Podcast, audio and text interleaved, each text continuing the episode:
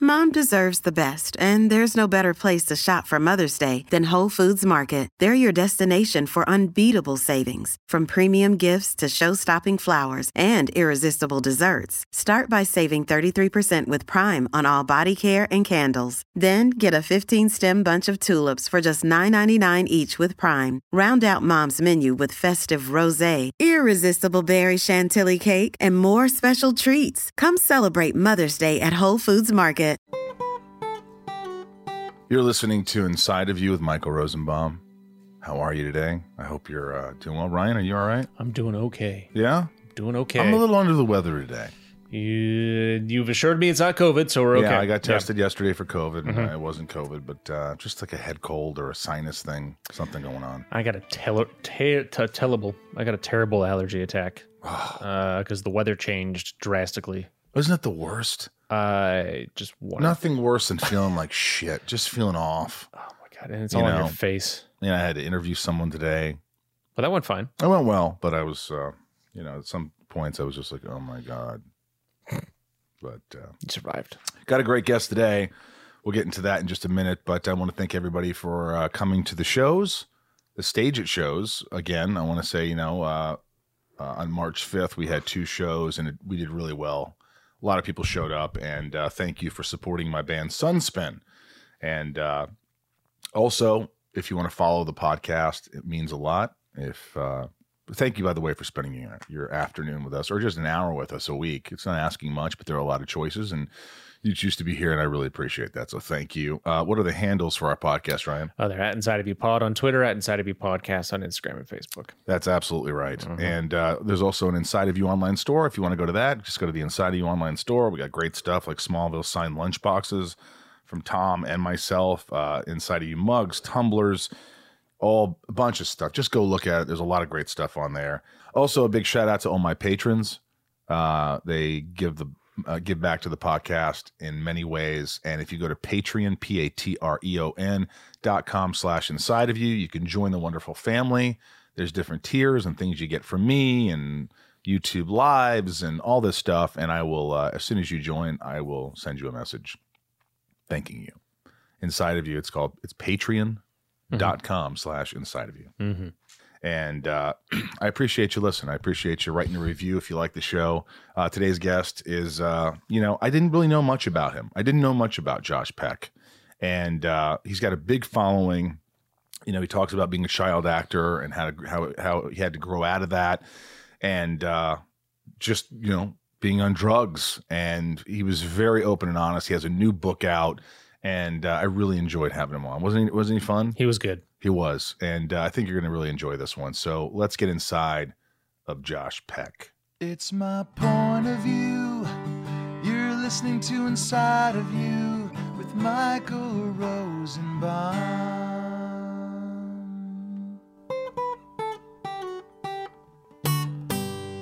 Inside of You with Michael Rosenbaum was not recorded in front of a live studio audience.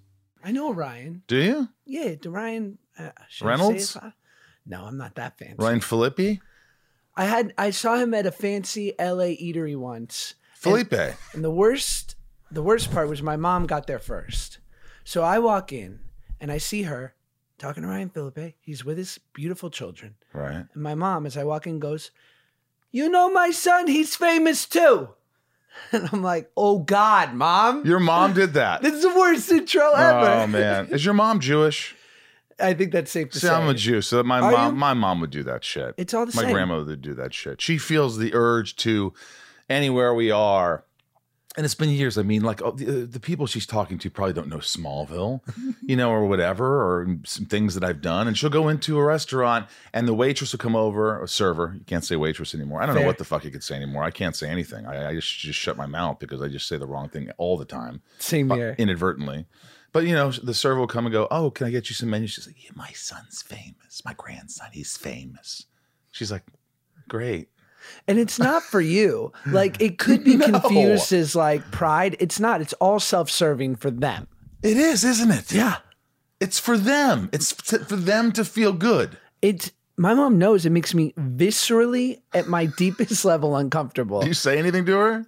every time, almost every time. What do you Big say? fights over it. Really? Yeah. Like literally, especially when it's when I'm having rough times and she's like pitching me like I've got a new show coming out. I'm like I haven't worked in 19 months, had, haven't had a call back in 11 months. Not looking good for me. Might have to go, you know, find a real job. And she's like, "No, no, you got the magic and people know." I'm like, "Ma, don't do this. When I'm around you, I feel bad about me." So you- when I'm around you, I feel bad about me. That, is that in your book? Should be. It should be. yeah. I like that. I mean, you've got a story, man. I, you know, I, what I like is that you see where you come from, and you know, obviously Drake and Josh, and and and how I met your father's on Hulu now, and Yeah. social influencer, and all these movies, Turner and Hooch, and Red Dawn, and like you've done so many things, and then you write a book. It's like it's never enough. Josh is now has he has to be an author Yes. and, and its author is, of, of Happy People Are Annoying, which is a great title. Thank you. That's a really great title because happy people are annoying. Yeah. How are they annoying to you? Well, I just I always think but the first thing when I think that I think of when I'm, I'm out and I'm s- you know I'm single, I'm lonely, and then you see a couple and they're laughing and giggling, and I'm like, oh Ugh. fuck them, Oh, fuck yeah. them. But that's not right because why should you be like that way about other people? You want be other people to be happy, but it says something about yourself in a lot of ways, doesn't it? Oh yeah. I, someone said to me the other day, he's like, I don't like forced fun, which is why I don't go to Coachella. Like anyone who's capable of forced fun, like we're like, we're gonna go to the new Harry Potter thing at Universal Studios, and I'm like, unironically, and they're like, yeah, butterbeer. I'm like, I don't get you.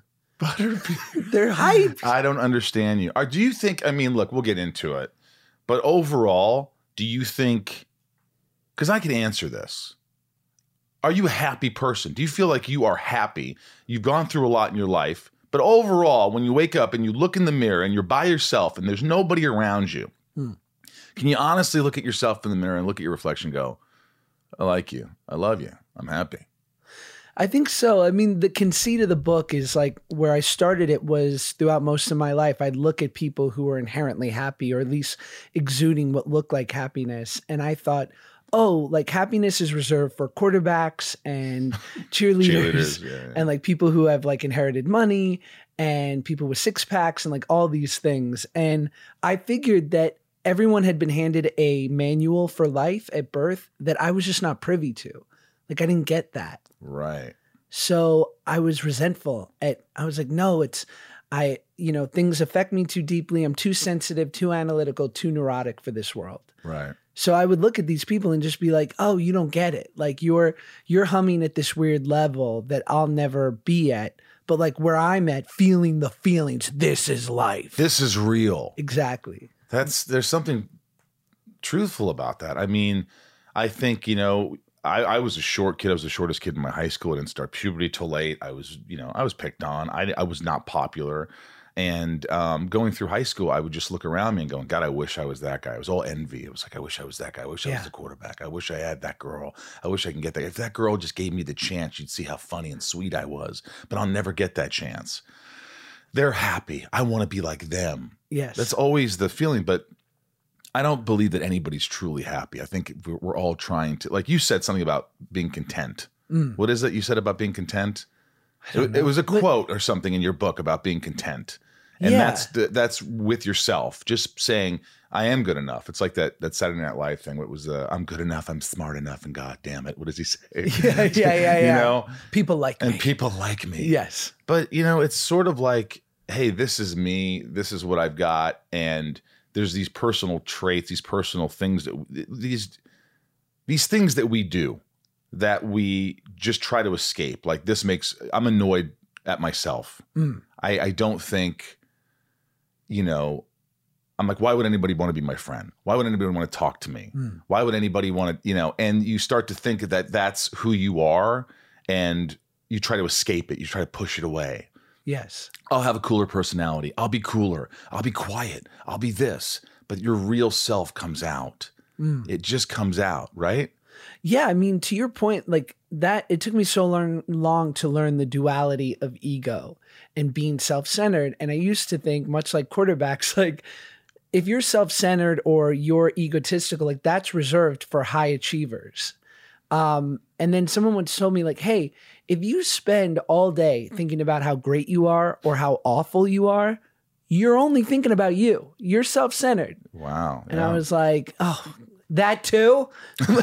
I'm also self centered. oh good but it's true like i think like the ego and and i can only speak for myself but my mind wants me separate from like it doesn't want me to be a worker amongst workers it either wants me to be like i'm somehow pleased with a performance of mine and i'm like well this verifies my suspicion that i'm the best like i'm the fucking man or 90% of the time i'll see something i dislike or anything you know anything can trigger it something doesn't work out and i go I knew it. This is but a preview of more bad to come, Yeah. you know? Yeah. And my mind just wants me all alone instead of being like, yeah, highs and lows, that's life, you know? Me and Yeah. the next guy. How hard are you on yourself? Do you think you've let up a little bit? Do you think you over the years you've just become more like, hey, I'm going to be better to myself? I'm gonna, because I think that's really important to just be good to yourself, to give yourself a break, to say I'm not perfect, to say I'm not, I'm not all these things, but I am all these things. And Yeah. you know, do you are you hard on yourself? I am, but I, to your point, yeah, like I'm 35. I've You're got- 35. Yeah. you look young. Thanks, man. I thought maybe you were like 26. Ryan, what'd you think? No, I, I read his. I read the Wikipedia. No, I knew him. My man. See, Ryan and his research. Ryan and his wiki. but Research also- Ryan over here. No, but also he walked in and I look. I looked you in the face. Like, oh, that's someone around my age because that rarely happens in here. It's like, Yeah. oh, are you, are you, I'm 33. About to thir- I'm about to turn 34. and you, you look great too, Ryan. Thanks, man. You got grays? We both have dark hair. I got Yeah. a lot of grays. Yeah, it's, I don't it's, see the dark yours. hair. No, I mean I they they're coming in. I gotta cut my head and then uh, See, right now, I'm Get rid of looking him. at both you and listening to both you and thinking, fuck off. Because I'm going to be 50 in a few months. I do have and no I'm- gray hairs though. Well, I have gray hairs right here. That's it. Right on But my none chin. on top. Chin- And a great, I mean, great head of lettuce over there. so far, Thick hair. Why, you get gray hairs? You're, oh, yeah. you do. Oh, they're do you all- diet? No, they're here. I just the, I kind of put some gel in, so it helps like tone Gel. It. I get what should I say? Pomade, Pomade, sure. I, you know, I just was wondering what, what you used. cream, That was a cr- cr- cream. whatever's been sent to Mousse. me for free. Like I feel like the one thing you get as an actor of any sort of di- like you could either be an Oscar winner or you know on infomercials. You can probably get free hair products. Yeah, So that's true. I'll get you know a couple things of gel a year and be like, well, once these are done, I guess I'll go and buy some at Rite Aid. What's the coolest free shit you've gotten? Ooh, I got a car for a couple months. They let me borrow a car. Was this the GM? Was this No, the- the, uh, GM's doing it. 'Cause Well, they I'll- did. I remember I'll I had some reach out. friends that got free cars for a while, and I never was that guy. I never got that. I my when my wife was pregnant, I made because I was doing a lot of social media and YouTube stuff. So I made this video where I told my friends like where I would tell them that she was pregnant and catch their reactions, and it's just like this feel good thing. And it was beautiful because a lot of people saw it, and a lot of baby brands were like, "Need a stroller?" And I was like, "In fact, I do. Strollers are expensive as hell." So I got the stroller and a few other things, and Acura randomly emailed and was like, "Need a car for the first couple months with your new kiddo?" And I was like, who am I to turn down Acura, parent company of Honda? I'm in. Acura gave him a free car. But then Hard Body Karate, I hope you're listening, Acura, they like hit us up randomly, like somewhere two and a half months in and was like, we're taking it back tomorrow. I'm like, no planning? No heads up, Acura? Just we want it back. Yeah. we're over you. you didn't post enough, Is that what it was? probably. Oh my god. Yeah, Yeah. that's the thing. Hey, do me a favor. Take me back to take me back to childhood. Take me back to when you were a kid because you know, I used to complain. Everybody complains about their parents and it's just like, you Hmm. know, my dad's this, he's not affectionate, he doesn't say I love you, he doesn't he's not, you know, he's not really present. My mom's this, she's off the wall, she's this. Everybody complains and everybody's got it wor- some people have it worse. And people there's always people out there that have it worse. And then I- Totally. I look at your life and I'm like, your father wasn't there Right. and your mother raised you. And that had to be hard as fuck for a little kid. Yes. Can I say fuck on the podcast? Can you, Can I, Ryan? Ryan? It's your own podcast. All right, sure. Yeah, Thanks. I say so. Thanks. Yeah, why not? But it, you know, it just I look at that and I'm like right away I'm like, wow, I'm I'm, I'm sort of like I feel for you. Like you didn't have that father figure and talk to me about that. How how was that pretty tough? I, you know, I didn't know, I didn't miss what I had never had. So I, I talk about this in my book, and it's Mhm. it's much like we were we were talking about like w- my biggest issue with life and God and the universe was just how different I was. Like I didn't have a dad. I was fat. Like I was a musical theater kid. wasn't good at sports. Single mom. Like we were just we were so terminally unique at a time where you don't want like you just desperately want to fit in. Even like you know, there's no, there's not really Jew heroes when you're eight. Like there was like Sandy Koufax, but that's Yeah. before my time. You're like, yeah, we- I know we got Einstein, but it's not really. is there a Jew Pokemon? Like, That's amazing. Yeah, yeah. I need a hero, and so I. That's amazing. So yeah, I but I didn't have a resentment against my dad. I had a resentment of uh, against God. Like I even talk about how my mom and I she has a fear of flying, so we would constantly take trains or drive, you know, from New York to Florida. And I'm like, of course, because flying would be too normal for the pecs. and yeah, and and then the dad stuff started to sort of rear its ugly head in my teens and when I was able to finally sort of face it or start cracking that anger and resentment that I had was actually when I started losing weight.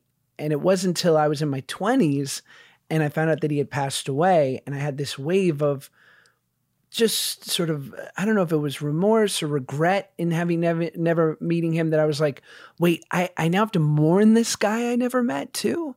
So there were many phases to working it out. there's there's a weird i guess innate sadness about that like sort of you know fuck him he Yes. wasn't here mom's taking care of me i've got it i have a career i'm making money i'm living my life and then the guy that never was there dies Mm, and it still affects you yes. how do i mean what do you do how do you deal with that you know, for the years leading up to that, I was like in my early 20s, I'd gotten sober and I'd lost all this weight. And I was like, my career was so up and down, but like I knew there was enough data to support that I think things are going to work out in some way. I have no idea how, but I, I've sort of made it. I'm, I'm certainly the weight and height of a full grown man, and I think I might be on my way there. right And I was like, if I go find my dad right now, he's 86 and I'm 24 or 25 at the time, and I don't need anything from him. So what do I get? Like, he gets this great kid who doesn't need anything, and I don't get the full dad experience. Like, I get this geriatric dude. And I was, yeah and then when I found out he had passed away, and I, I tell this story in the book, he had no online footprint because the dude was almost 90. And so, your mom liked older dudes yeah, well, my mom's older. My- she's older my mom was 43 when she had me, and he was like 62. wow she did like the older guys though Shout out, mom. I say in the Mom. book, like, my dad was getting like Medicare and chicks pregnant. that's that's nice that's nice Respect. right Um, but I, you know, I, I, I decided I knew that he had another family, and my mom had met his other family, like his wife, who he supposedly was had a well-timed separation on the one night that he actually hooked up with my mom, and like his kids who were grown because he was an older guy. So a buddy of mine said, "Why don't we search your your siblings? You know their name." And all of a sudden on Facebook, like I had never, I'm 26, I'd never even seen a picture of him. you And suddenly, didn't know what he looked like Mm-mm. I mean, I assumed he looked like a Jewishy Richard Gere. That's what you were thinking in your head. I was like, this is what, at what dad best- looks like. Right. right, at right. best. And I'll were you take right? it. Not bad. Not a bad looking guy. Pretty good looking guy. Nice, yeah, Okay. certainly nice. I'll show you a picture of him. I Huh. carried him on my phone. you now. do. like because people wonder they're like oh what you know they i always say like they're your parents are like these weird genetic roadmaps and all i had was Mm-hmm. my mom so it felt like half of me i wasn't informed on what to expect right. but but anyway I, I find my siblings and there's all these posts throughout their life of them with their father and at bar mitzvahs and weddings and then inevitably when he passed away these beautiful tributes to him and i just kind of said you know majority rules like this guy had a family and it would have taken a shitload of courage to be able to tell them what had happened and They I- didn't know what happened. I'm assuming not. I'm not exactly hiding, but I don't. Yeah, I don't think so. Otherwise, I imagine my siblings might be like, "Wait, we have like a brother out there Who's famous? who doesn't suck." Who doesn't suck? yeah, I mean- yeah. so yeah, it weirdly allowed me to forgive him in a weird way. I was like, "Oh, you Wow. weren't like there's more than one part of you." and what I needed you to be for me, you were you were for this other family, and I can't be the arbiter of like the ultimate right or the ultimate good. Yeah. But and then of course, uh, you know, because you're a dad, right? Mm, To a dog. Exactly. You get it, I get it. right? Yes. Human and dog. Very similar. Very similar. So the the the argument could be made that that the dog is superior, but it wasn't until I had my own kid and I had to do it with him, and I was like, oh, like my dad missed all this, and Yeah. so he didn't get off scot free. He just He messed, messed up. up. Yeah. Did you? Was there a party that I want him to see my fame? I want him to see that I did all right. I want to see him to see that I made money and that I'm I'm on my two feet and I could do this and I don't need him. I maybe. I mean, I my mom had sent him a picture of me when I was five, and just sort of like um, a quick little blurb about where I was at and crushing, you know, blocks or reading. And, I was like- Crushing blocks.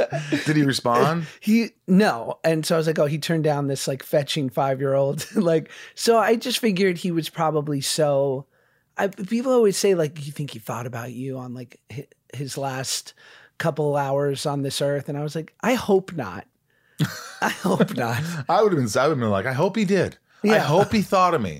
I hope he thought about the one thing that he regretted, the one thing that he just wish he would have done differently, Yeah. and that was me.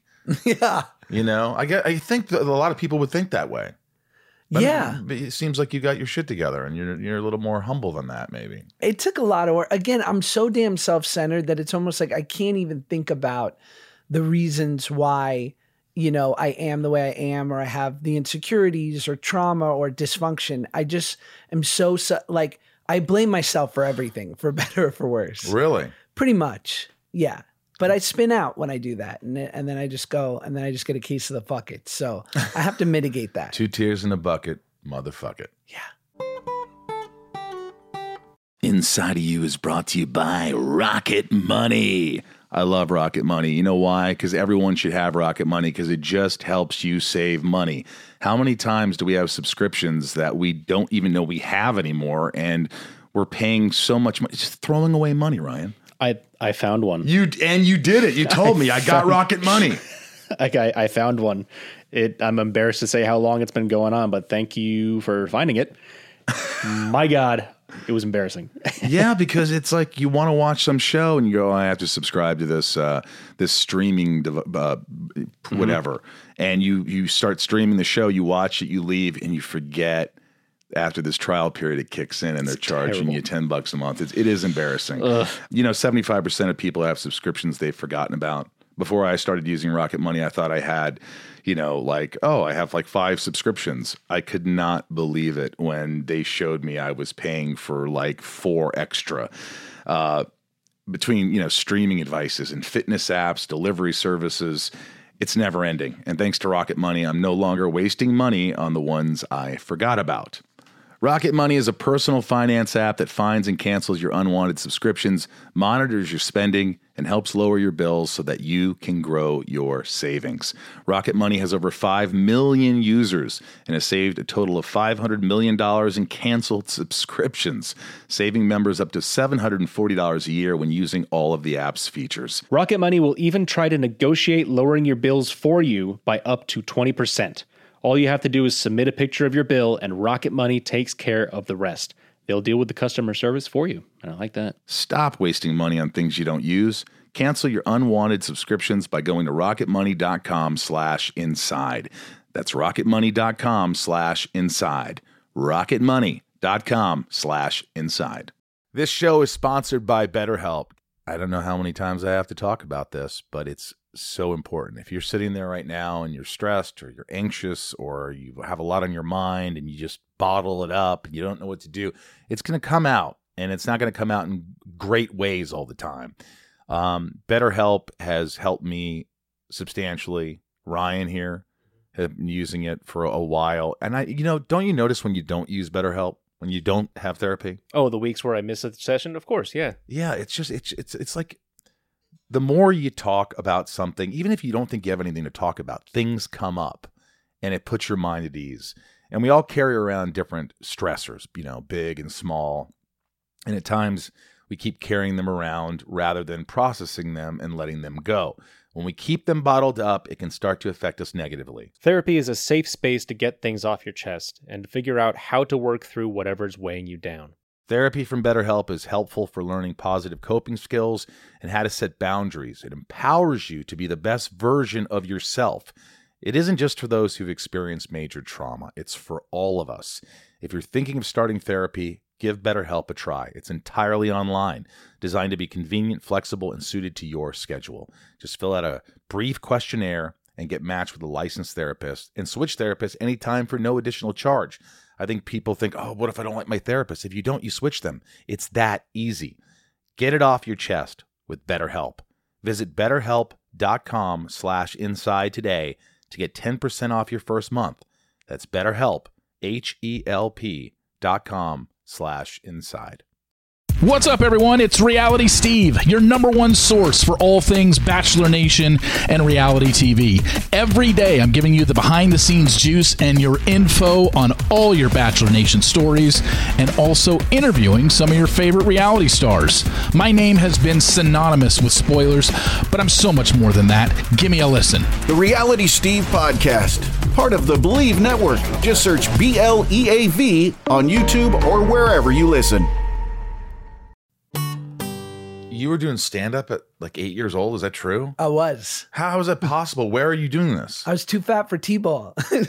like Did you try to go for T-ball or you just didn't even try for sports? I tried, um, but the asthma and the weight, it just didn't Asthma, overweight, great. s- living with your mom, your dad has nothing to do with you. I mean, these are these are things that would fuck up almost anybody.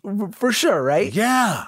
Man. Yeah, but then I mean, you're you mentioned how like when you were 14, you were feeling insecure and and was that just because you hadn't hit puberty yet? I mean, were you still Oh, like yeah. a pretty athletic normal kid? Well, I guess I was athletic, but I remember we were like played basketball. It was Indiana, so people played basketball, and Oh, yeah. people would do shirts and skins. Oh. And I would, if I was a skin, I'd say, guys, you know what? I don't feel well because I didn't want to take my shirt off because I had no hair under my arms. And I remember Mike Curry down the street was like Harry and the Hendersons, and he would be like, Rosenbaum, you've got no hair under your arms. You're like 15. What's up? And I'm like, oh, I'm a swimmer. I'm a swimmer. Yeah. Well, they, they we shave, we shave, so you know it's the aerodynamics through the water. So that's what I do. Fair. I'd make up stories. I was embarrassed. I was. I mean, I, I remember crying one day because my dad was six foot five. My mother was relatively tall, and my mom was always, you know, she took a lot of Valium and a lot of pills. She was a pill popper, and you yeah, know, my, you know, my kind of person. yeah, exactly. and dad was always, you know, back in the day, not when I was growing up, but like smoked a lot of pot when he was in his, you know, 18. And then he, he, he had me when he was 18 or 19 and my mom was 23. Wow. But I remember crying. I remember being in the kitchen and going, if you didn't do so many fucking drugs, and I wouldn't be so small. What's wrong with me? You're tall. You're tall. And, I was and I went and I just heard them laughing as I left the room. And I was like, God, you're an idiot. But I mean, I just, it's, uh, I don't know where I was going with that. How did Jews make it to Indiana? Uh, Dad got a job transfer. He got a job transfer, and uh, it was it was weird. I mean, I never really felt the you know being a Jew in Indiana that much. I think my mom probably felt it.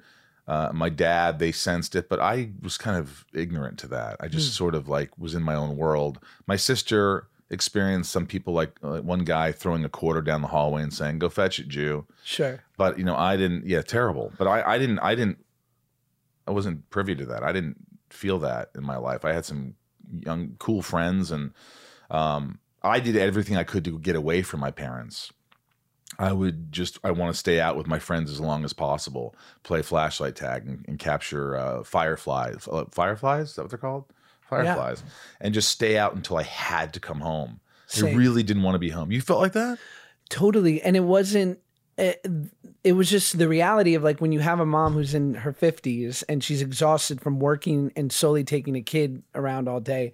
Like I remember on the weekends, if we did one thing, and we're in New York, right? So it's not like, you know, you- there weren't kids in my building.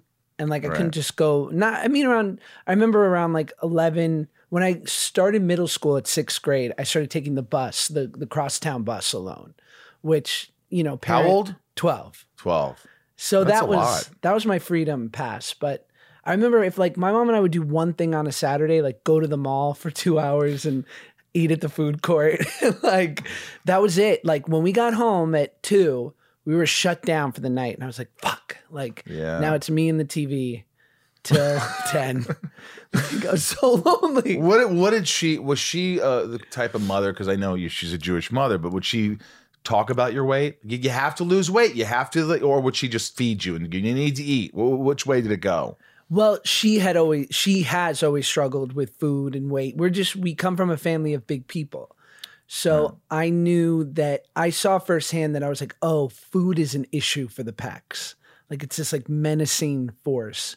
So at like s- five, six, seven years old, I would like be sitting playing Game Boy at Weight Watchers meetings that she was at, just over to the side or Overeaters Anonymous. But you were just there for her. yeah, because she had no one to leave me with Wow. but it certainly informed food was the ultimate focus and food was great or terrible it was brisket for holidays or popcorn at the movies or let's order chinese or it was you know we have to only keep cold cuts in the fridge because otherwise mom will binge and we have to make sure there's no like fruit by the foot or dunkaroos around here because Right. josh will lose his shit and black out and i'll find him on the floor drooling right. yeah Oh my God. D- Did you get made fun of? oh yeah viciously Really? In school at a young age, you remember being called what? Yeah, I remember at the JCC the first time when I was eight years old, and a kid called me a fat fuck, and I A was like, fat fuck. How old is he? I was like, really at our community center? Like, we're supposed to band together, guys. Were you humiliated? Oh, it was the. I'll tell you, it was the first thing because obviously I was hip to the fact of like, oh, I'm bigger than my fellows. Like, I. You have a really good attitude. I mean, you're like you have this this sort of feeling. I don't know. You're just ahead of your time. That I would be just like a mess. And you're I like, oh, you know was. what? This is why this is happening. You have always these thoughts of like, well, I have a reason for this. There's a reason for this. It feels like there's a light bulb that went. You're just a smarter kid than I was. I don't know. I, I think I, I maybe it's the way I portray it now because then it was. It, and I remember when he said that it was like the first time it wounded, and I was like, oh, like being this way is going to be challenging. yeah. This is gonna and and I think I very soon after I made a decision that like as an overweight person, true or not, this was what I thought. You walk into a room at a detri- like at a disadvantage. People make a snap judgment about you that you're s- you know slothful, you lack control, and that it it was incumbent on me to win them over. And I think that's what inspired comedy and whatnot. Because I was like, how do I even? I just I don't even want to be thought of as great. I just want to be on an even playing field as everyone else. So you thought if you were doing stand up comedy and you can kind of show them up and kind of say, "Hey, look, I'm not that guy. I'm funny. I've got uh, I'm creative. I have talent. I have all these things. So don't look at me as the fat guy. Look at me as a creative, funny, yeah. you know." And what would you make like in your stand up? Would you use your weight as part of the joke? Uh, you know, Yeah, like I had, you know, uh, uh, I'm sure they, they probably had it in Indiana. Entenmann's, um, it was like store brand Yes, Entenmann's. pastries. Yes, yes. I don't know if it's big on the West Coast, but you know, it's like store brand Danish and donuts and huge on the East Coast. And one of my jokes when I was like 10 years old was I, at school, I major in entomology, the study of entomins. And coming out of a, a little fat kid's mouth, they were like, oh, this is genius. This is great. So I, su I surely was like, I'll make fun of myself first, so you don't have the chance, and in doing so, hopefully win you over. Wow. Mm. And this is something you were telling your mom at a young age. I want to I want to do stand up.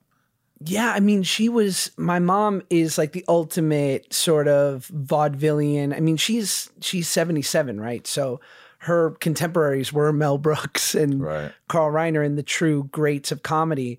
But she was like the self made businesswoman, um, a female in the workforce in the 70s and 80s who like had to deal with a lot of male bullshit and dealing with like weight and just all this stuff, all, all these challenges. So I would watch her take over rooms. Like she was, She was always, very confident. always ready with a joke, oh, it's just like a natural. And she was performer. overweight. Yes. Very overweight, always, like you talked about with Weight Watchers. She was very heavy. she would vacillate. Sometimes she would be totally like at a normal weight and it was great. And then she could put on a, a good amount of weight quickly. So Right. it just was it yo yoed throughout my whole life. Did she date? Did she date? Did you see other men that came into the picture or would no, never. She- What? Oh, she's given me that movie line. Like when I, you know, when you were born, like that ended for me. she never dated after you? Not So you don't think your mom, since she had you at 43, has had sex in 30 something years? I hope not. I don't want to think about it. I don't know. I mean, I think probably, but it's like it was probably she was in such survival mode my whole whole life, and I was just her her utter focus. That if she did, I'm hoping it was just a, a quick fling, and I hope they were nice to her. I hope they used the rubber. yeah, exactly. I don't Jesus, need did I just another one say of me that? out there. My God. Well, how did it all start? Like you started doing comedy. Your mom notices he's got something. He's got a spark. He's funny. Yeah. And then what? What you you went to an agent? You had a, how'd you get an agent? I so I was reading. Did you ever, when you were starting out as an actor, did you read Backstage magazine? Of course, New York. Yeah. yeah, I was not I was eight or nine years old, and this was before stand up, and I find this guy in the classified, Sid Gold at Gold Star Of course. Entertainment. Sid Gold. Still around. Reps Jennifer Lawrence now. No, I'm kidding. No, no, no, he doesn't. yeah. Jennifer Leibowitz, though. Well, that's who Jennifer Lawrence was. Oh, Sure, exactly. No. um but yeah so he i go in and and i meet him and and the ads like i represent people of all ages and and he's a sweet guy and he says listen i can get you placed at maybe caroline stand up new york i can get you a little stage time so if you can put together an act five minutes of comedy i will get you stage time How do you? And, and how old are you? Nine- eight or nine, yeah. But how do you get into a comedy club? Isn't it like alcohol and things like that? What do they want a kid who's eight or nine up there? so i started at afternoon shows so try doing stand up at two Yeah, nobody there. terrible Terrible. So I do those, but it was like a shtick. I just had this vision of you. I just said, so anyway, uh, Entenmann's. And uh, okay, nobody? How's the chicken tenders? Yeah, The exactly. thing about Pokemon is like, you know, can't do any crowd work because no Right. one has has my references. Um, but yeah, and then as I got better at it, and I there was like, oh, there's like this kid comedian who's got this shtick. Like maybe we can we can sandwich him in between real comedians at eleven o'clock at night. They would have to sneak me in so they wouldn't lose their liquor license. wow. Yeah, like through the back door. Anybody famous that you'd go after that you could recall? Or that was up that night? I'm trying to. No, I mean I remember I was on a TV show with with a young before half baked Chappelle, Really? and I was like, I'm a comedian too. He's like, okay. What was that? All It was the, the TV show was called Fox After Breakfast. Fox After Tom Breakfast? Bergeron. really? was and the Chappelle host. was on that. Yeah. And how old were you? I was 11. I'll show you the picture. It's great. Oh, I have to see it. And it, and Chappelle was there. He Chappelle couldn't have been older than 24. Do you remember him being very funny? Were you like, this guy's really funny? Yeah, I mean, I think at that time I was like, oh, this guy'll get to my level eventually. you were cocky. Yeah, I mean, I was just like it, the beauty of that age where as soon as you're good at something, and especially like it wasn't being good at athletics at that age where you're probably good amongst a lot of good kids. I was such an outlier, like a good comedian at a you know a good 11 year old comedian was so rare. So I certainly felt like oh I've got this little superpower, this little thing. And your mom saw it too. Did she see it as a as a way like you know you know those moms? Yeah. That like oh I this is a vehicle. This he could make some money for me and for him, and this could be great for the both of us. And or was she just like do what you want to do? Was she always do what you want to do, or Yes. was she like do this? she was pretty she was pretty incredible about it i have to be honest like i just you know we we were so up and down financially And you shared a room in your apartment. You lived in you had a one bedroom and that you shared with your mother. yeah so like we we literally went from sharing a studio where we would switch off on like a murphy bed and the couch and then we got a one bedroom and basically the living room turned into her room and i had the bedroom and then we lived in a different one bedroom and we switched that 'cause she's like enough already like I, I, I require a bedroom and i was like it's fine i'll be i'll be fine here near the terrace Um, and then yeah and then i remember i was 12 years old and i was starting to like make you know i was just starting to i did the conan o'brien show and rosie o'donnell and i'm like oh maybe this could work out for me and we went broke again. And I talk about it in the book, like the book. I don't know when the veil of adolescence falls, and all of a sudden you're like, oh, like life is unjust, like life is unfair. This sucks You started to feel that. yeah, I, it was a really rough summer of like 1998. And I just was like, I need to do something about this, not pushed or prompted by my mom, but more so like, I don't want to be this powerless and at the whim of my mom's career because it's too up and down. She's doing her best, but I just don't want to feel this way anymore. And I think I saw that that was an inflection point where I really doubled down on on acting Really? and stand up. Yeah. And so, what was the first thing that you remember going, oh, thank God, this is going to bring some money on the, you know, back home? well i had a jew i had you know jewish grandparents and and um aunts and uncles who were all like this is cute but you know this is a hobby right this is no way to live what you're doing Really? They thought that about acting in general. yeah they were like you'll do this until you go to law school right and i was like Uh, no. probably not who's paying yeah, exactly. and I, I remember that summer and it was really tough and my mom looked at me and you know i was going to go from my elementary school to middle school in my district but we didn't have a district anymore because we had to move in the middle of the night and she was like you know there's that performing arts high school on the west side near times square you should audition for that like i think you would i think you'd you'd love it and i went there 10 days later i'm What'd you like- have to do? Give a monologue? no, I did. I did five minutes of stand up for the vice principal. Wow. Shout out Miss Bruno. Miss Bruno. You know, she had the eye She had the eye of the tiger, the eye of the, of the talent. of the, the baby talent. Yeah, the baby talent. But I walk into that school and all of a sudden I'm surrounded by these kids who are on Broadway and they're on TV shows and they're making grown up money. I was like, that girl has a car. I was like, like she's 16 and she has like a car in New York. That's impossible. No one has a car in New York. So you didn't feel like you fit in, really, did you? well, what I felt was like, oh, maybe my aunts and uncles and grandparents are wrong. Maybe you can do this and make grown up money. Ah. Oh. So it was a bit like it basically at every turn, whether it was that moment or when I got my first TV show, it, it was a level up. It was like, oh, I'm gonna really have to dedicate myself to this now if I wanna operate at these kids' level. And You were intimidated? Or you were just like, I, I'm not intimidated. I'm ready to fucking get there. Oh yeah, I did.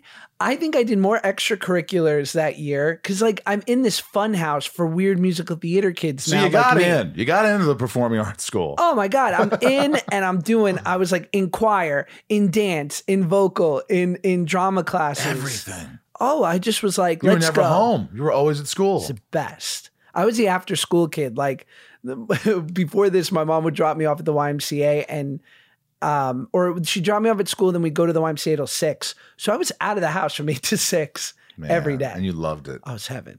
I was like, who another round to kick the can, anyone?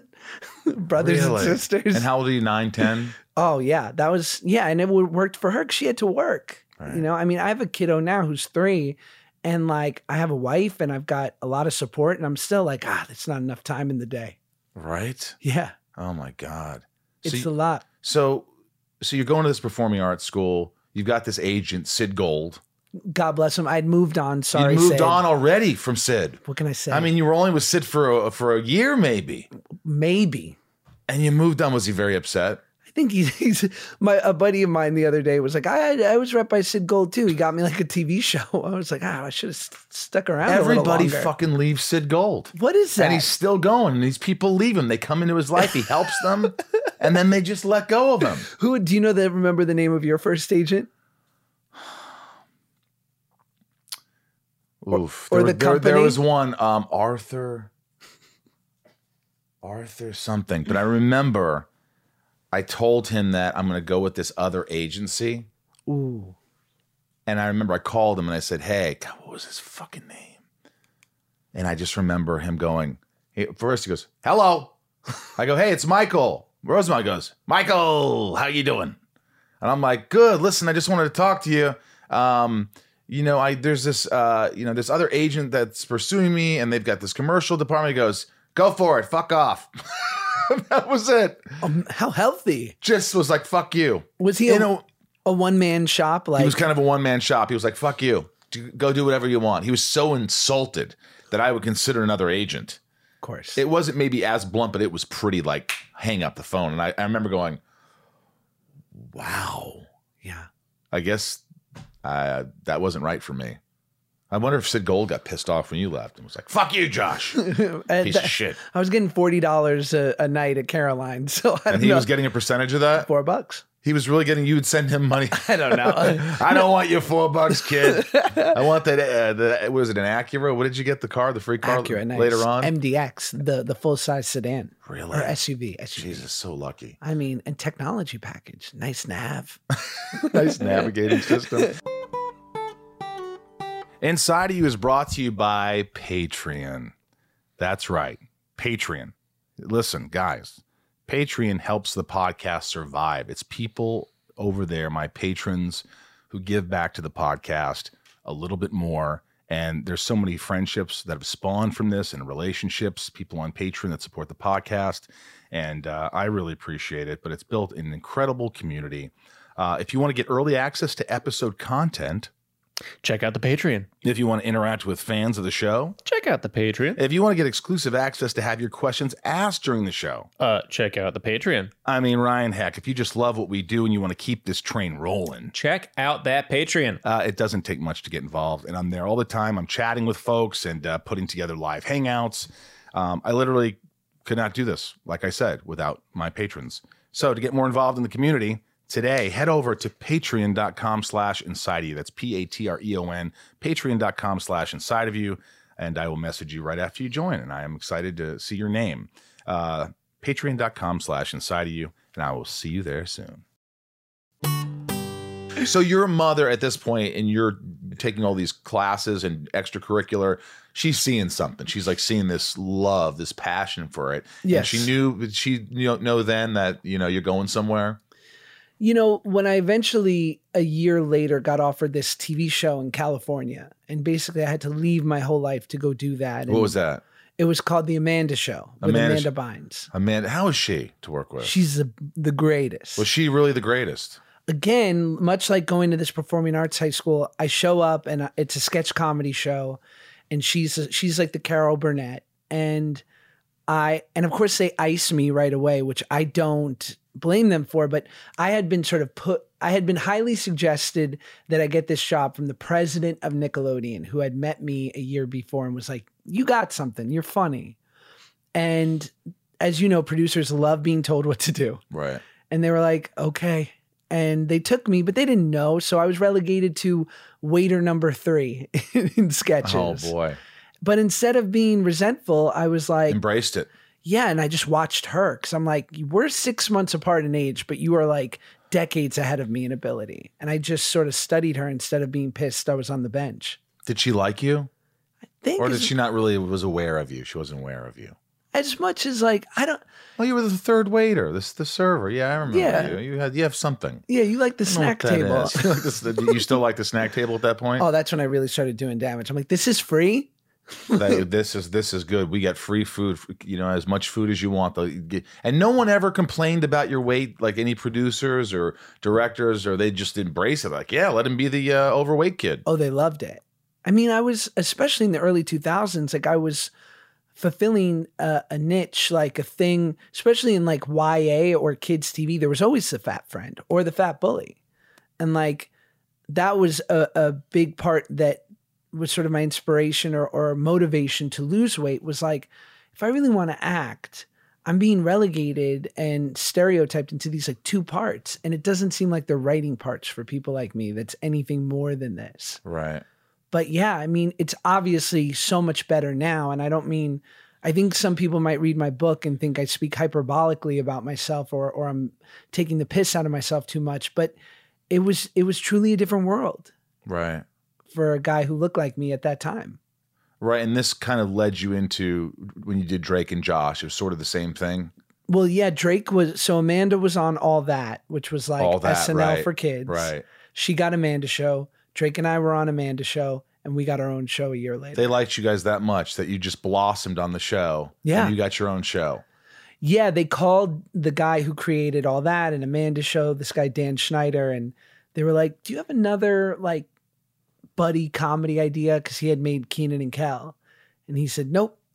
they were like, Great. Well, if, if you have an idea, let us know. And Drake and I are doing a scene towards the, the last episode of the season. And this guy, Steve Malaro, who's now, you know, huge writer and, and producer for Chuck Lorre, he goes over to Dan and goes, um, Don't they want you to write a buddy comedy? And he said, Yeah. He said, It's those two idiots. like, those two. really? He's like, "That's your, bu- those are your buddies." And six months later, we were on the set of Drake and Josh. Were you were you shocked that you're getting your own show? Seemed like that's how it worked. Like, oh, this is how Hollywood works. Like, you do good on one show, and then you get your own show. At least for kids' TV. And your mom is in LA with you because you moved with her from New York to LA. Yeah. She's there to support you. We've got a two bedroom apartment at the Avalon. I'm talking amenities like a racquetball court, What Um, a treat. carpet, Carpet. nice carpet, a f- fridge with the ice dispenser. Like, we could not, we were You were literally. happy. we could not believe how good our life was.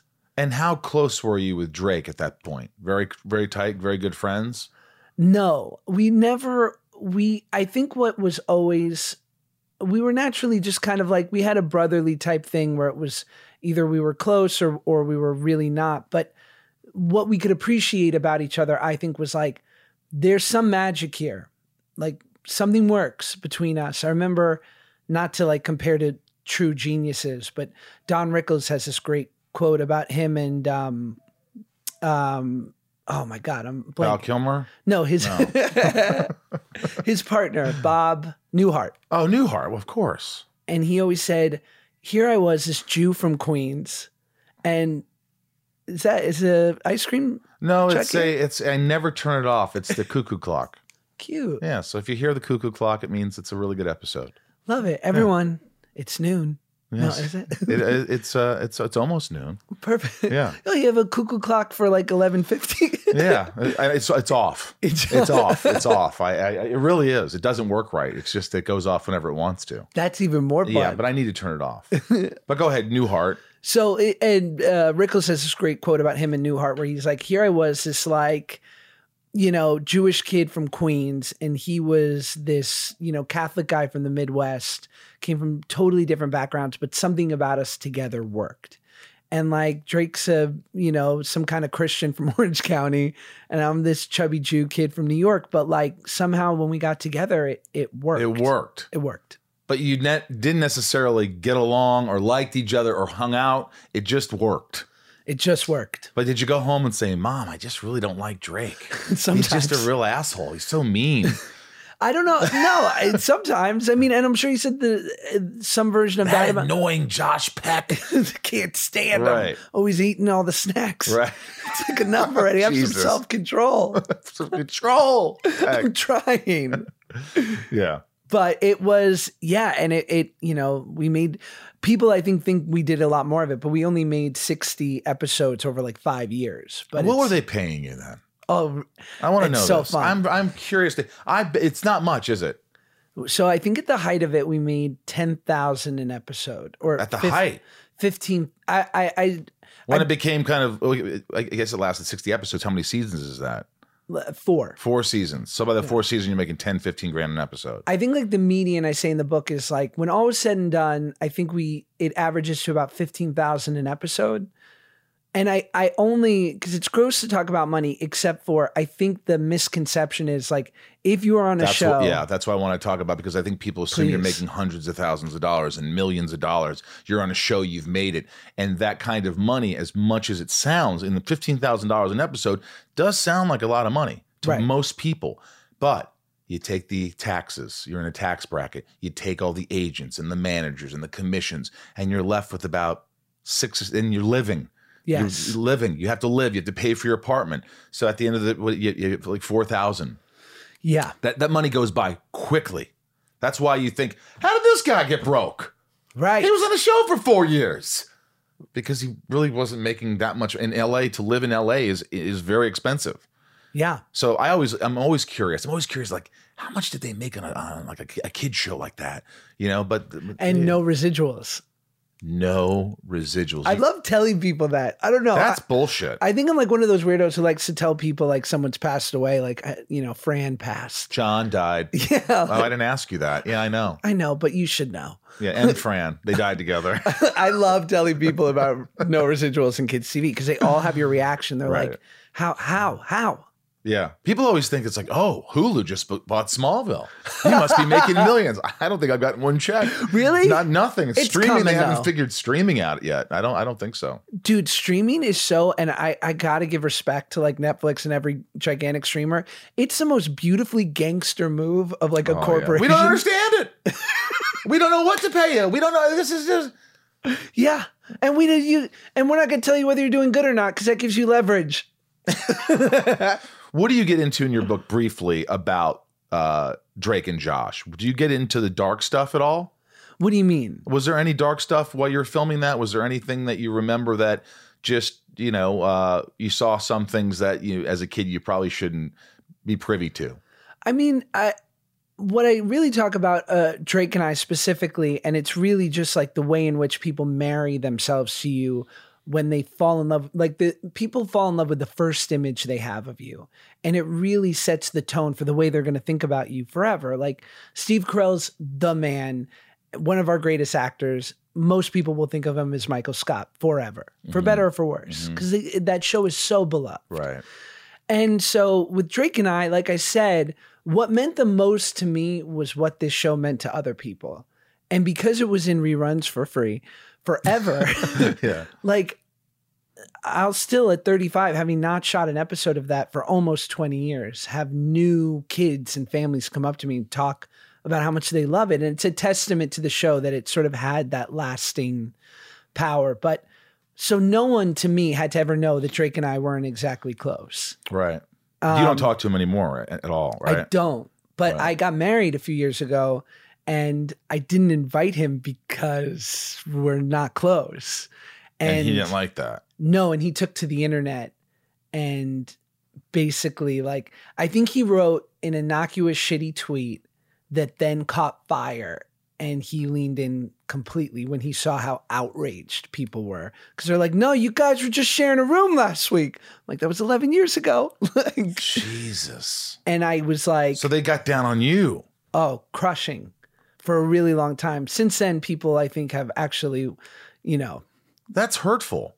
That's Um, like I didn't invite you because we never were really friends, and people don't know that. and it's been 12 years. We don't talk. My wife's Irish, she's got a big family. yeah, I have friends I see once a month, and I didn't invite them. Of course, but you know that, Because and I'm- I know that. But like, you know, the Twitter mob did not understand that. Yeah, And mostly I was just outraged because I was like, my wife's a private person. She's not an actor. And she's supposed to be in the afterglow of like this very special event. And she's being shit on by 12 year olds who are like calling her Yoko. And I'm Oh like, boy, she oh, broke up. The, yeah, Crazy. crazy. Did you ever tweet out and say "fuck you"? I didn't because I, I had some really great counsel in that moment, moments where I was like ripping my hair out, where I'm like, why am I the most famous I've ever been for the worst thing ever right in this moment? Right. Like TMZ never gave a shit about me, but somehow they want to talk to me right now. And my friends were like, well, what would you say? And I, would- I much like I just said, I was like, I'd tell the truth. They're like, so you're the bearer of bad news. Like you're going to be telling the world that you guys were never close. They're like, you can't, you won't win. You're right. Wow, I never thought about that. Yeah. He was right, wasn't he? Yeah, they were like, just shut up. And they're like, reasonable, pe- reasonable people will know it. And even people who are outraged now over time will be like, uh, actually, that kind of seems whack. Jeez. Yeah, I didn't I didn't think about that, but wow, it's like people's perception of like, you know, when I was on a show, they they they they don't want to know that we were actually arch enemies. you know that Really? You know they don't want they don't Yeah. want to know that they want to think that we you know like maybe we were I don't know I don't know what people think but I, I think they like that we're friends we are friends we become stronger friends the opposite of you guys Really? yeah we've become stronger friends as the years go on um we're doing a couple projects together and That's awesome. but you know, but that's not for everybody. There's a lot of people I've worked with that I I wouldn't invite to my we- fucking wedding. Would you say it's more? I mean, you've worked so much and done so many cool things of all different types and huge things and indie stuff. Like, and shitty things. Same here. We've all done shitty things. Um, but nice house, right? Sometimes hey, the shitty I'm very things pay for grateful, the house. Very grateful. I'm doing something cool next month. Pay nothing. Beautiful. Look at these beautiful shore mics that we're using. Gorgeous. Yeah, they're great. Joe Rogan approved. yeah, exactly. Um, but would you say like I find like that's the rare occurrence? Like I've maybe collected in 20 years two or three people from projects from like I love them. They're a big part of my life. Yes. Everyone else, nice. I, I that's the same with me. Yes, there's there's a couple people that I'll talk to here and there, and I like talking to, but you know I don't talk to them constantly, right. and it's nice to catch up. Like for instance, Kristen Krug, who's uh, Lana Lang on Smallville. Sure. she and I were friends. I consider her a friend, but how often do I see her? Maybe at a convention signing an autograph, or you know I ask her to do my podcast, and she's very sweet, and she'll you know uh, she'll do it. Um, she asked me to do something, I would do it. If she needed a favor, I would do it. But we don't see each other all the time. But Yeah. we're, you know, I consider her my friend. Yes. But um, you know, there comes there's most of the people that you work with are just like whether you like them or you don't like them. It's just it, it's work. Yes. It's work, and you you work with them enough, and you really there's nothing else, or you don't have anything in common, or there's just you have d- d- different lives. it's camp. It's Camp camp, and people don't relationships. people don't understand that. But Yeah. when did you uh, decide, and why did you decide to lose all the weight? And this is again, this is in the book. Yes. This is all in the book. yes. Happy people are annoying. Happy I- people are annoying. Which you guys, I- I, I can't I can't wait to read it now. I'm so glad that we got to talk because I find this really interesting. This story is something that a lot of people don't know about this world Yes. and growing up with a, a single mom and not having the father and you know finding a spark finding something you like with stand up and then you know it, it takes you out to la and you somehow get your own show after being the, the third waiter on the left on the amanda bynes show and it's just this build up and this story that i think would make a great movie if Yeah. you can condensed it so i urge you guys to check that out but um Thank you. so when when did that time come where you like did someone tell you you need to lose weight did you think like i want to lose weight i want to look different what was it I think there, you know, I was 17 years old and on yet another road trip with my mom and I I there was it was sort of this perfect storm which was I'd been incredibly insecure and in many ways what I find my my saving grace now when people are like, "Oh, you're pretty normal for an actor at 35." And I'm like, "Well, at the moments in where my ego could have completely got out of control, I was 100 pounds overweight." So, constantly I was like, "Don't get too hyped about yourself. Look at you." And so Wow. every time I could have gone to a party or a club or something cliche, I just was like, I'll just stay home and alphabetize my DVDs. Like, that's sad yeah, that's sad it really is it's, it's a shame it was, I, I it is, and I, I just knew it.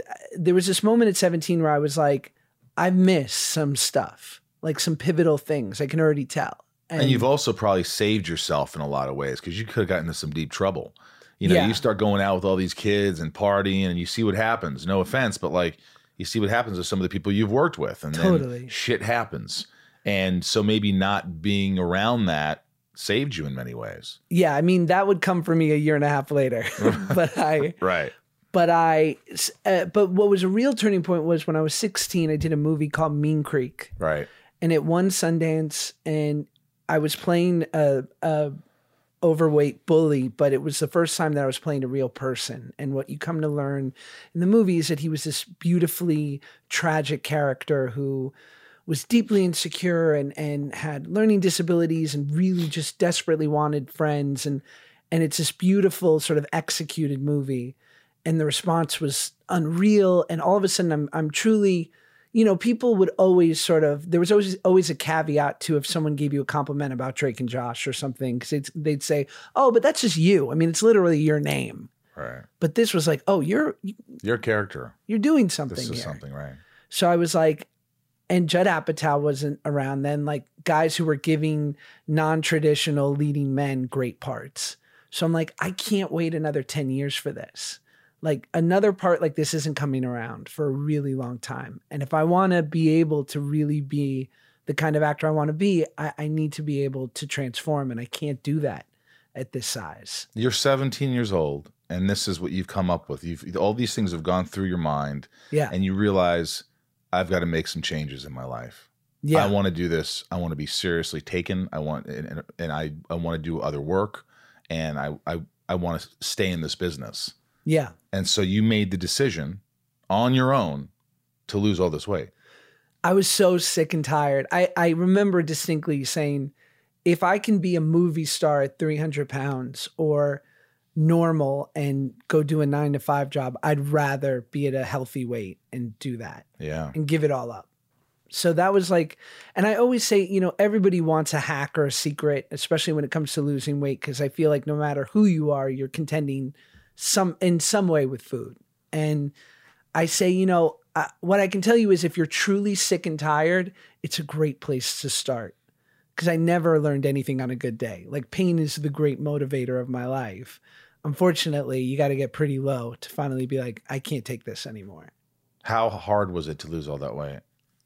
I mean, I think I was like the first 10 year old on Atkins. So I had tried for years. Right. And I would just, you know, I'd lose five pounds in two days and then put it right back on because it was not sustainable. Right. So those, I remember I was, I went back home to New York for the summer for two months and I just walked the city because it was like the only thing that didn't hurt. And I would eat better. And if I screwed up and had Mr. Softy one day, because it's a summer in New York, I wouldn't let it ruin the whole week. I would just say, just live to fight another day tomorrow. And suddenly, and I would plateau, but I mean, and and I'm vain. So you go from 300 pounds to 260 in a summer, two months. People start really going like, wow. And then you know you drop the next 40 and the next 40, and suddenly they're like, who knew? Like there was like a Was it exciting? oh yeah Did you like j- the transformation? Was it all just like as hard as it was? Did it feel like this is working? This is people are seeing me differently. Oh yeah. Uh, dude, I remember I went to the I would go to the mall. Once I got under 200 pounds, I would go to the mall and go to all the stores I dreamed of wearing their clothes, like Oh. Express. and the Express Gap. has men's clothing. yeah I didn't know that. at a, a great rate, reasonable. Shout out Express, I think I knew that. I've seen United Colors of Benetton. another good one. Yeah, Um, for sure. So I would go to Mervin's and Bloomington Coat Factory. No, but I would Again, I'm seeing this in the movie. I'm seeing this scene where you go to all these stores and look in there and you're just happy and you're like, you know, and your friend Yeah. comes up to you, hey, I'm getting some ice cream. You want some? And you're like, no, I'll have a Diet Coke right. or something. And, you know, it's just like, I, it's so visual, but it's so, it is. It's got to be an exciting time in your life that you're like, you're like, hey, I'm disciplined. Yes. I'm, I'm doing this and it's working. Yeah, I thought that I had just made it like right before the buzzer. Like you did it. Like you're gonna have the, the chance at living life as a thin person. And you because that was what I've always resisted being defined by by like that's what I hate. You know, I, I I don't hate it. It is what it is now, but like I hated being the kid actor, the child actor, because I knew that that triggered in people's brains. Like for every Zendaya or or or Jodie Foster, there were a thousand other kids that just you know completely nosedived in front of the public. And so I'm like, I don't want to be in that class. I just want to be an actor. I don't want to be the fat funny guy. I just want to be an actor amongst actors. Right.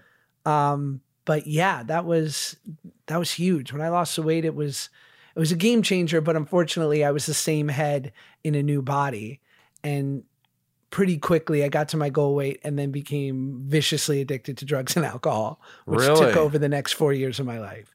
And how did your mom respond to that? Was she heartbroken? She was like, "You always overdo it." like, She, so she knew you were doing these drugs. oh yeah, And she didn't. Re- she, she wasn't uh, uh, angry or upset or. oh yeah, she was heartbroken, terrified. She was. yeah, every day for four years. I don't think she slept. What kind of drugs did you do? I did them all. Cocaine, Oh yeah, heroin. I, no, Okay, But- well that's good because that could have been the end of it if you got went there. I did, I, you know, I mostly, it, it was a lot of, you know, cocaine and, and pills and pretty much whatever How you old? had. Uh, right when I turned 18. Eighteen. So Yeah. you finally get this new lust for life. You're thinner. You you want to be this actor. You're excited. You love the way people are looking at you differently. And you fucking throw it into the fucking shit.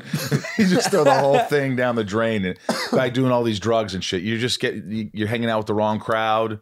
Yeah. Well, those kids, like the ones who were going to the clubs, I was like, oh, Oh. take me. I've been, you know, my DVDs are alphabetized. Are you getting laid at this time? No, I mean, I wound up doing cocaine for the first time because of a girl, because she was the first girl who had ever shown me any attention. And I remember her pulling it out, and I'm at this whoa, whoa, what?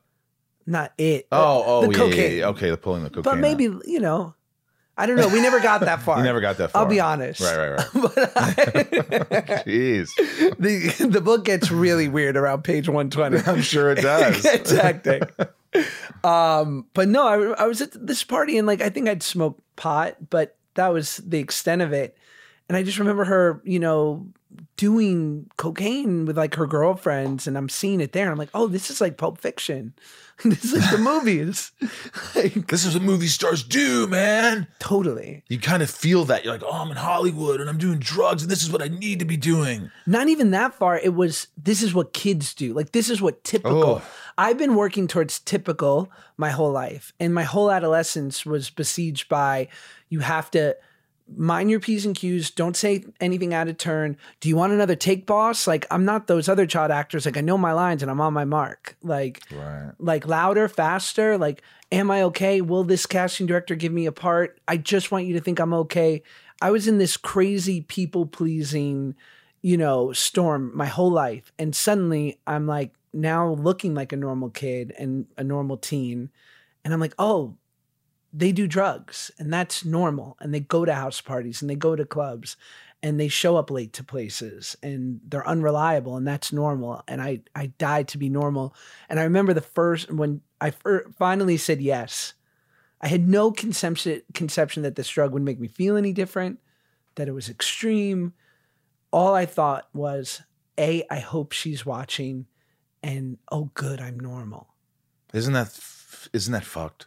I- It's it is, fucked huh? to think that that's normal. Like, hey, I need to be doing this because this is what kids do. right? This is what everybody's doing. yeah, It's it's it's cra- it's crazy. I'm on Party of Five right now. like I'm, Right. I'm all those '90s movies. right What now. was the you know I'm almost done here because this- I could talk I could talk to you for a long time. No, but, no worries. But this is uh, what was the did you make the conscious effort to sort of stop doing the drugs? Did you was there a low point where you hit so low that you're like, what am I doing? Oh yeah, What was that moment? Do you remember the moment or moments? it was a culmination and especially like in recovery you hear so many like you know um what's it called like white light you know utter moments of defeat that are so cinematic you're like i wish that was me but it for me it was sort of this i was ruining my relationships i was quickly becoming just like unreliable and it was just getting around quickly like peck's going through something i wouldn't i wouldn't consider him um Right. ruin relationships with like people that really could have changed my life. Um, uh, some run, some running away from the police. Really? Yeah, I had the proclivity for calling the police on myself because I thought there was some like incentive for being the first to notify them. there isn't. There's not. They're still pissed. Yeah, they're still Yeah. like, well, we got to do our job, but thanks for giving. Thanks for us a calling heads us, you up." fucking idiot. Who is this? Who is this kid? No. I'm like, wow, Beverly Hills PD, like you're, you you have quick response, nice response time. Quick response. Um, and then, a- and I just broke my mom's heart on a daily basis, which is corny but true. But I, I talk about this in the book. Like, as I said before, all I wanted to be was a real actor, not a kid actor, not the funny fat guy. And I get this part in this movie called The Whackness, which was about 1994 hip hop in New York. And I was 20 years old and I'm acting against Sir Ben Kingsley, my favorite actor Right. Wow. and I was like, and I knew I was, I was like, I know nine times out of ten, I'm like, give it to Jonah Hill. I'm like, he'll do a better job. Or like, are you sure Miles Teller is not available because I'm pretty sure he'd crush this. Wow. But this story, this guy was like a, a New York hip hop kid, a Jewish kid from New York who loves hip hop. I know how to do this. So the movie goes to Sundance, and I'm literally, and I dreamed of this when I was doing Mean Creek. I dreamed, I'm like, one day I'm going to be back here as a star of a movie, and I'm going to look the way I want to look. And there I was, and I was 21, and we do this screening, and fucking Tarantino's there, and I'm like, this is it. I've been invited to the table. I'm eating like I am here. And I just remember the next morning, I my eyes start open, and I go, "I- I'm getting out of here. And I I booked a flight. And everyone's like, you nuts? You you have a well received movie at Sundance. This doesn't happen. Like, and I I just as soon as I'd finally arrived at this finish line I dreamed of, I was like, oh, I'd never want to be part of a club that would have me as a member. like this is the Groucho Marx quote. Like it just doesn't it didn't compute. And what was really rough was I had this realization, which was, oh no, you're bottomless. Like you tried to fill this with food, then drugs and alcohol, and now like prestige and none of it Nothing's going to fill the void. none of it. And I got sober two weeks later. Two weeks later. Yeah. Well, I had to make sure I was right. I'm sure I could drink this thought away. Wow. And how do you feel now? oh man, I'm so overpaid. I'm here with you. I got Yeah. a, got a kid, a wife. I'm working. You know, I've been able to keep my shit together for a good good amount of time. I'm I'm lucky. Did you ever think you could be this happy? No, oh no way. I didn't think. I just didn't think that I would ever, you know, a good life is the result of good living. Like my life mimics that of like a good man, but I'm not a good man. I mean, maybe, but like at my heart, like I want to set fire to the city. Like deep Right. down, I just want. Like I say this at the end of the book, and the reason why I wrote wrote it at 35 instead of maybe 55 or maybe I'd have some cooler stories was like I just want to like I want to give you a perspective of the halfway point, you know, and I just said like despite the fact that I work now and and my life is so great, like when shit hits the fan, like I think about getting a bunch of drugs and White Castle hamburgers and just seeing what happens. You know, like that's always going to be in my head to some Right. extent. But I've done the right thing over and over enough to where it's like working out. It doesn't hurt as bad. Yeah. Yeah. And it even feels really good. You've, you, you know, you could always say you've, you've done it. Yeah. I did that. And where did that get me? The drugs. Right. Where did all that? How did I feel? And how did I feel about eating, stuffing my face and eating and being overweight? How did that make me feel? yeah. And you start to say, what makes me feel good? Why don't I do things that make me feel good? And I think we all do things that we punish ourselves. Yeah. I think that has a lot to do with it. I think I've punished myself in the past with, you know, maybe drinking too much or drugs or, you know, or just other things. And ultimately, you have to, like we said in the beginning, you have to be good to yourself. You have to be like, hey, this is this is the life that I've been given. I'm lucky. I'm here. yes. What can I do to help other people? What can I do to be a better person, a better man, a better? And it's hard to do that Yeah. but I think that it's it, when you start doing the right things, you feel so much better. It's Did- so obvious. Did you have moments when you really started hitting as an actor, like those moments of clichédom where you were like, oh, like do you look Like, back uh, now and give you the yes. shivers? Not only that, but uh, it's almost like I remember those moments where I feel like there's a camera on me as I'm doing whatever I'm doing. Yeah. Like this is what I'm sp- like you said. This is what I'm supposed to be doing. I'm supposed to be doing drugs at this huge A-lister's house with other A-listers and I'm supposed to be, you know, partying with, you know, the producers on this movie and I'm supposed to be you're not supposed to be doing any of that. Right. You're not supposed to be doing, you know, it's it, it's just what you, it's this idea, this idea that we have of what Hollywood is and how we can fit in, and you know, the, as long as I've been here and I, you know I'm almost fifty, it's just like uh, it means nothing. Someone said, what was it? Alan Richson says, once I got famous or I became whatever, I still realize there's just there's still nothing here. That's not the answer of being famous, Right. of being rich. That's not the answer to our lives Yeah. it's meaning, it's relationships, it's connections. It's what you talk about in your book, right? Yes. And um, you know, hopefully being content, like we said, you know, being content, going, hey, you know, I'm, I'm all right, I'm good enough. I don't need this other shit, so other people like me more, so that uh, you know, I feel like I fit in. Mm. Um, but I, I, you've been through it, and you've been through so much, and I just, I, I re- really appreciate your candor and your, your just your generosity for being so open about all your shit. Well, you know, it's it is the weird, it's the virtuous side of this thing, and I, I don't know, uh, you know, you and I are of a similar generation when it comes to show business, where like I feel like we were of the last class of people where social media wasn't a thing and where celebrity was still like mysterious, right? Like the people I looked up to growing up, they would have a movie and go on every talk show and do something like kind of buzzy, and then they'd Right. go away for a year Yeah. and make their next movie. And so I assumed, and I think mostly mostly because I wanted to erase my origin story. Like I wanted to be like, can I just burn the yearbooks and sw- Start over. swear everyone to secrecy. Right, right, right. And they're like, "No asshole, like your your your yearbooks are on reruns on Nickelodeon." like, solid. That's amazing. That's amazing. But when I embraced my origin story, when I was like willing to get vulnerable in order to hopefully be of service to someone else and be like, I was there too. And, and if you're struggling, you know, I hope I can give you a little bit of a reprieve from that and show you like it's possible. That was when I, it's, it stopped wa- having power over me. Yeah. That's amazing. Um, quickly, we have shit talking with Josh Peck. These are really rapid fire. I'm only going to give you a couple because we've been talking too much, and you know uh, this is this is amazing. And uh, you know I never like to do interviews longer than an hour. Uh, well, Right, listen, Mm-hmm. right, right, Jo- or Ryan? You know how I feel about that. So these are rapid fire, quick questions. Uh, these are for my patrons. If you join patreon.com slash inside of you, these are people who support the show in many ways. And I love you guys. And these are for you. what's your tiers? What do you get if you like, what, what's the highest tier? Do we get Well, like you'll have to look at it. special incentives? You, you, you- packages from me every couple Package? of months. You know, you get like a box full of good, cool shit. I love a There's, Patreon. you know, there- oh yeah, there's uh, there's there's stuff. I'm There's signing stuff. up. All right, sign up. Good. All right, here we go, really quick. Maddie asks, enjoying your character on How I Met Your M- Father, and you and Hillary have great chemistry. Can you share any fond memories you have working on the show? Oh man, Hillary's just dreamy as hell. We actually made a movie together about 15 years ago when I was in my drug days, and it was this little indie that not a lot of people have seen. And then 15 years later, when we saw each other on set, I was like, I don't know if she remembers that I was in that. And then, and then a couple episodes in, I'm like, hey, remember we made that movie together? And she was like, oh, yeah. And I was like, good, she doesn't remember. Because So Hollywood. I was not memorable at that time.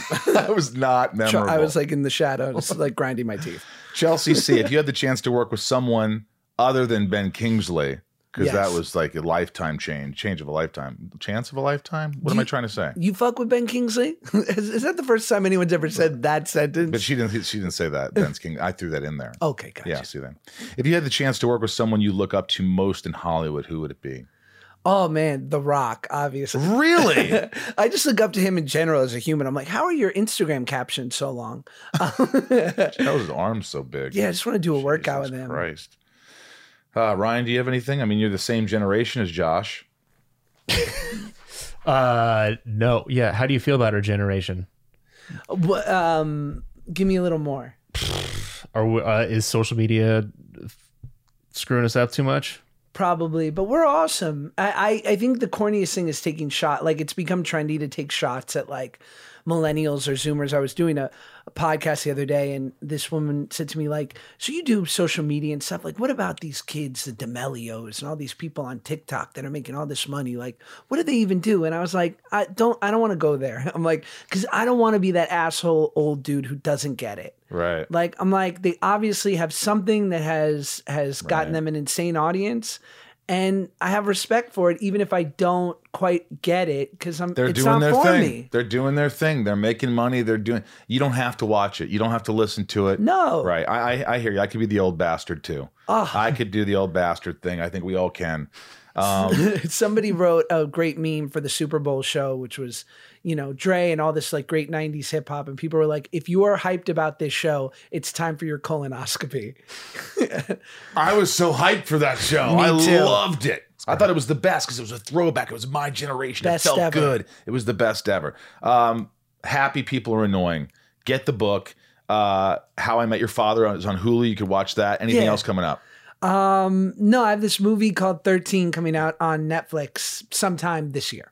Awesome. And what's your handle? Uh, at Shua Peck on Instagram. Are you gonna follow me? I'll follow you. Hey, really? Yeah, let's follow each Let's other. do it in front of each other. So you know, I think we proof. should do that. I'll do it right now, Thanks for allowing me to be inside of you. This was a joy. dude. Thank you. It really was. Awesome. Thanks, man. Man, drugs. drugs will fuck you up, man. And drugs. Fuck, drugs will fuck you up, man. Shit. You know, it's you either get through it or it just crushes you. And he got through it. There's only w- w- two ways. Yeah. You either get through it or you Yeah. don't, Yep. right? There's no kind of I mean there's the in and out, but uh you know, the up and down sort of in drugs, out of drugs, but if you're in drugs and out of drugs, you're never really out of drugs.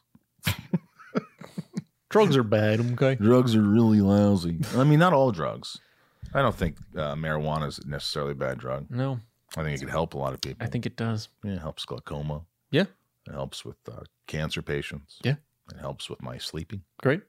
This whole podcast could just be listing things that marijuana does good for. Yes, absolutely. you Uh, go. thanks for listening again. Thanks for following us at Inside of You Pod on Twitter, at Inside of You Podcast on Instagram and Facebook. Please write a review on uh, uh, Spotify or Apple.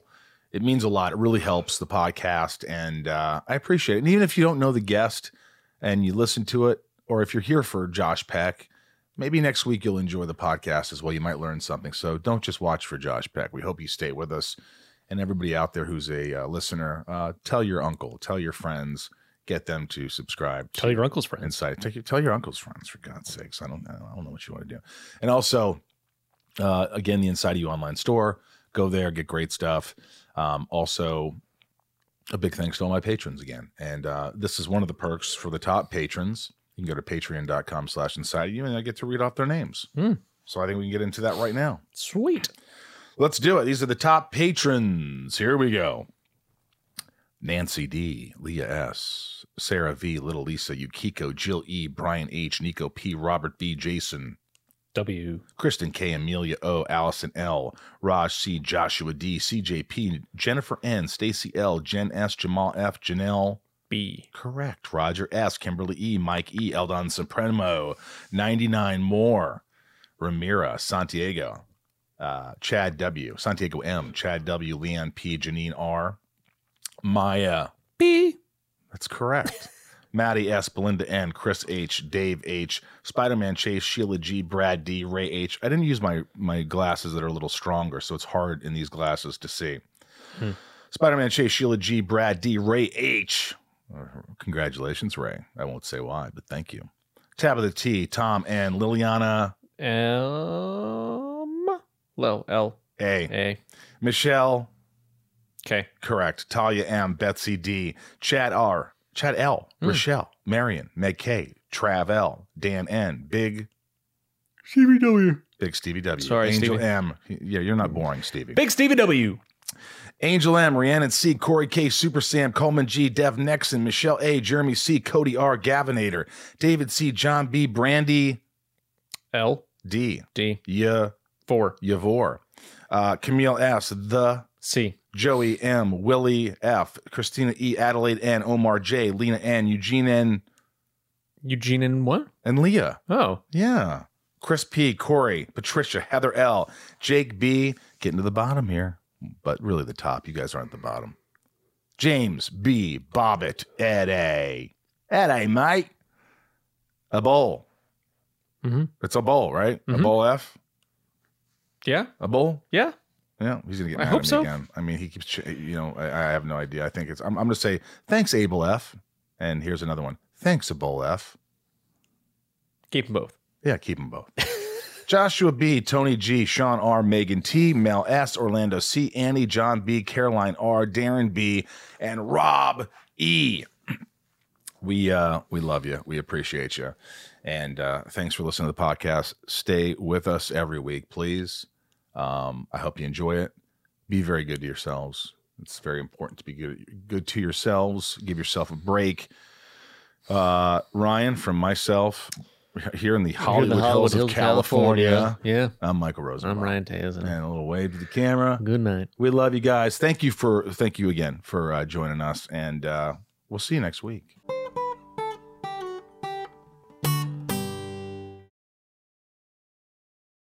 Welcome to Talkville, the ultimate Smallville rewatch podcast. Guest star Sarah Carter as Alicia Baker, although I didn't really work with her a lot.